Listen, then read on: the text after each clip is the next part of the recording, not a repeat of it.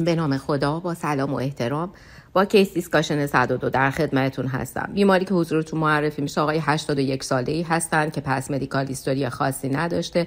در فعالیت های روزمره بدون علامت هستند ولی به دلیل atypical chest pain ها گهگاهی تحت بررسی قرار می گیرند.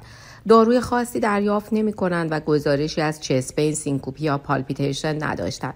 الکتروکاردیوگرافی بیمار نرمال و در اکوکاردیوگرافی RAC sign رو ملاحظه میفرمایید در حالی که سایر یافته های اکوکاردیوگرافی نرمال هستند. در CT آنژیوگرافی که از بیمار به عمل میاد abnormal origin Cx از right coronary cusp با تنه مشترک و course retroaortic گزارش, گزارش میشه.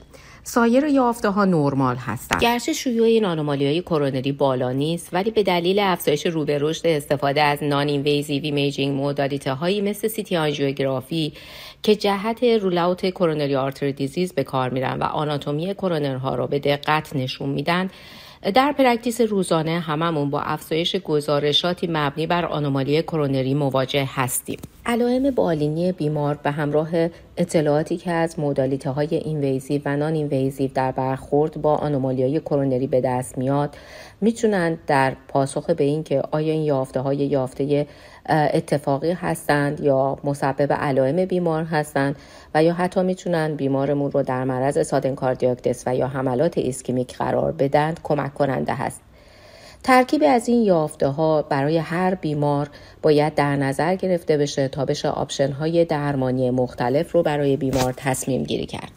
از اونجایی که آنومالی های کرونر می‌تونن علتی برای sudden cardiac death و حملات ایسکمیک باشند بنابراین در برخورد با همچین بیمارانی این نگرانی و چالش وجود داره که این آنومالی کرونر چقدر می‌تونه بیمار ما رو در معرض sudden cardiac death یا حملات ایسکمی قرار بده. در approach تشخیصی و درمانی به آنومالی های کرونر اولین نکته که باید توجه داشت تعیین آناتومی دقیق این آنومالی است.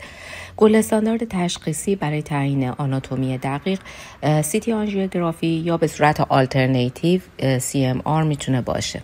آناتومی های بدخیم شامل آناتومی هایی هستند که course interarterial دارن intramural course acute take-off angle slit-like ostium یا proximal narrowing دارن. آناتومی های خوشخیم اونایی هستند که retroaortic course یا posterior به aorta هستند که به این ترتیب کرونر تحت compression قرار نمی‌گیره ایجاد ischemia نداریم و خطر sudden cardiac death در اینا کمتر هست.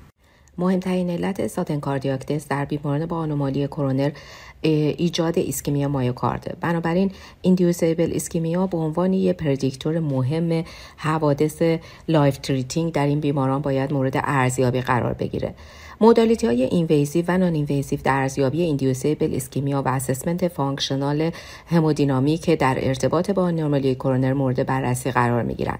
non-invasive imaging ها مثل non-pharmacological nuclear medicine scan stress echo و stress MR کمک کننده هستند. از روش های invasive مثل FFR در بعضی از موارد میشه استفاده کرد. قدم سوم در برخورد با بیماران با آنومالی کرونر ارزیابی وجود coronary artery disease در رگ گرفتار یا سایر عروق کرونره و مرحله آخر risk stratification در بیمارانه. بیمارانی که سن زیر 35 سال دارن و بیمارانی که در فعالیت های ورزشی شرکت می‌کنن ریسک بالایی از حوادث قلبی و عروقی و به خصوص sudden cardiac death ناشی از آنومالی کرونر کرونری بدخیم دارند و قدم آخر تعیین پلن درمانی بر اساس اطلاعاتی که به دست آوردیم. در صورتی که آناتومی بدخیم و بیمار علامت دار باشه و علائم بیمار با این آناتومی قابل توجیه باشه روش های جراحی توصیه میشه.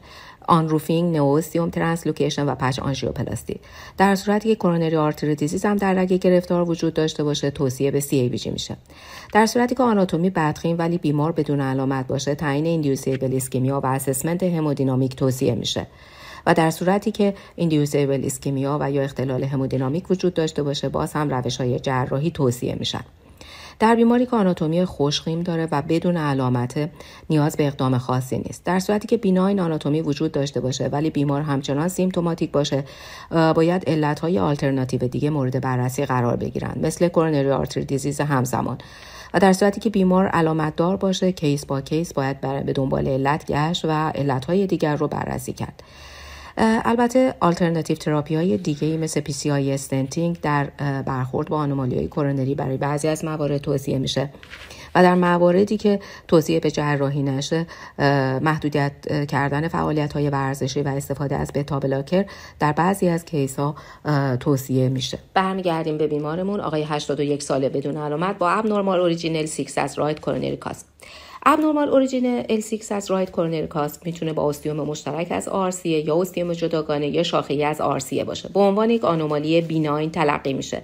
از اونجایی که همیشه course retroaortic یا posterior با aorta داره بنابراین انتظار inducible ischemia یا اختلال همودینامیک در رابطه با این آنومالی کرونری رو نداریم. تنها مشکل وقتی هستش که در setting primary PCI این آناتومی کرونر وجود داره. برمیگردیم به بیمارمون. آقای 81 ساله بدون علامت coronary artery disease همزمان ندارند و یک آنومالی کرونری بیناین L6 از رایت کرونری کاس با course retroaortic دارند. نکته دیگه ای که در این بیمار گزارش شده اکوکاردیوگرافی بیمار هست. اکوکاردیوگرافی به عنوان مدالیته انتخابی در ارزیابی آنومالی کرونر در افراد بزرگسال نیست. ولی بعضی وقتا در اکوکاردیوگرافی sign هایی ملاحظه میشه که می‌تونه راهنمایی کننده باشه. از جمله این sign ها RAC sign هست که یک ساختار laminar رو در نمای four-chamber ملاحظه میفرمایید که از بالای سطح میترال گذر کرده و آورت رو قطع می‌کنه.